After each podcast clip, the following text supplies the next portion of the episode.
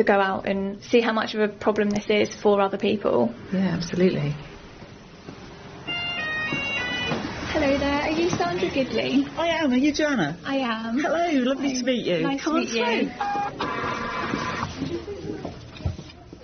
I'm Sandra Gidley. I'm president of the Royal Pharmaceutical Society, which represents pharmacists. But day job, I'm a community pharmacist. As you know, we've come to speak to you about prescription charges. Do you know when the NHS started charging for prescriptions? Well, the NHS started in 1948, and at that stage, prescriptions were free. But because of the cost of the drug bill, charges were introduced. A Labour government later abolished the charges. Drug costs increased again. So charges were reintroduced, but with a system of exemptions. So, for example, if you're over 60 or under 16, you got your prescriptions free.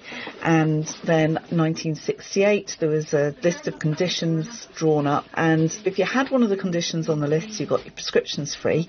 If you didn't, you had to pay.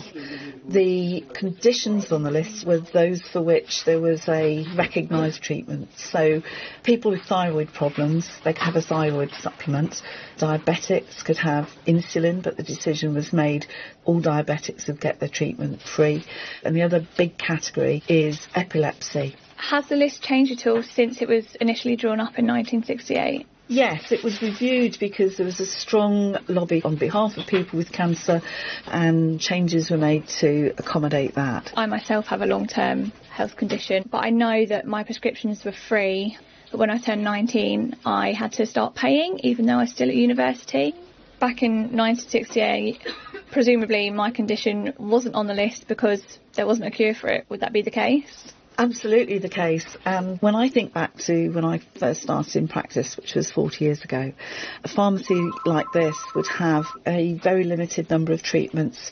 And now looking around you today, you can see absolute plethora of things. So, are you saying that now there's far more treatable long-term conditions than there were than when the list was drawn up? Absolutely the case, and it's good news that there are treatments available for some of these conditions, but it has given rise to these other problems. So all around the country, you've got people struggling to afford their medicines. As a pharmacist, what sort of things do people say to you that suggest that they're struggling to pay for their prescriptions? Well, the common one is when they have two or three items on a prescription and they simply only have enough money or credit to pay for one, and pharmacists will be asked which is the most important. That's when you have people compromising on what they take. Some people actually take a reduced dose to eke their medicines out. If your decision is whether you eat or treat, then that's a tough one, and actually, most people will probably choose to eat. I can really actually relate to some of the stories that you've been saying. I have been known to um, stretch out my anti-rejection medication Oh, no. just to make it last a bit longer. But that's one that you really should be taking. Uh, I think that's terrible. Going to bossy mum mode here. Occasionally, I'll ask my mum for help, but it's not something you like to do when you're trying to be financially independent. But when you can't afford to eat sometimes or take your medication, you have to make that choice. Now, some people say, oh, well, you can buy a prepayment certificate. That isn't very much.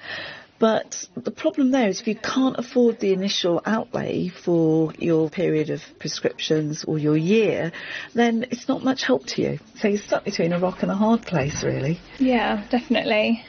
So, what other help is available for people that are struggling to pay? whilst some don't realise they get free prescriptions, there are a number of benefits where you do. So, for example, people on income support or job seekers allowance, they generally get their prescriptions free. Some people are eligible for help if they have a low income, and students sometimes come into that category. So it's worth filling out the form and seeing whether you can get your prescriptions free. So, you've just mentioned there that students could possibly be eligible to be free from prescriptions. I'm a student and I wasn't aware of this. Well, it's not in your right as a student, but it's in your position as being a student and having a low income. So that's where it possibly will benefit you. Sadly, you know, pharmacies busy places, and quite often you don't have the time to go through this with everybody. Sometimes there's an assumption that they've already looked at it, but it is well worth investigating. Best that can happen is you get your prescriptions free. I think I'm going to go home and research that. I'm quite surprised actually. I'd give it a go if I were you. So if I'm confused by that, are there other people that you see that may be exempt from paying but they don't know about it? Oh, loads of people, and generally it's when people access the benefit system. So, for example, if you don't read all the small print in your letter, when you're told about your benefits, you might be on income support and not realise that you get your prescriptions free. My name's Steve, Stephen Dye.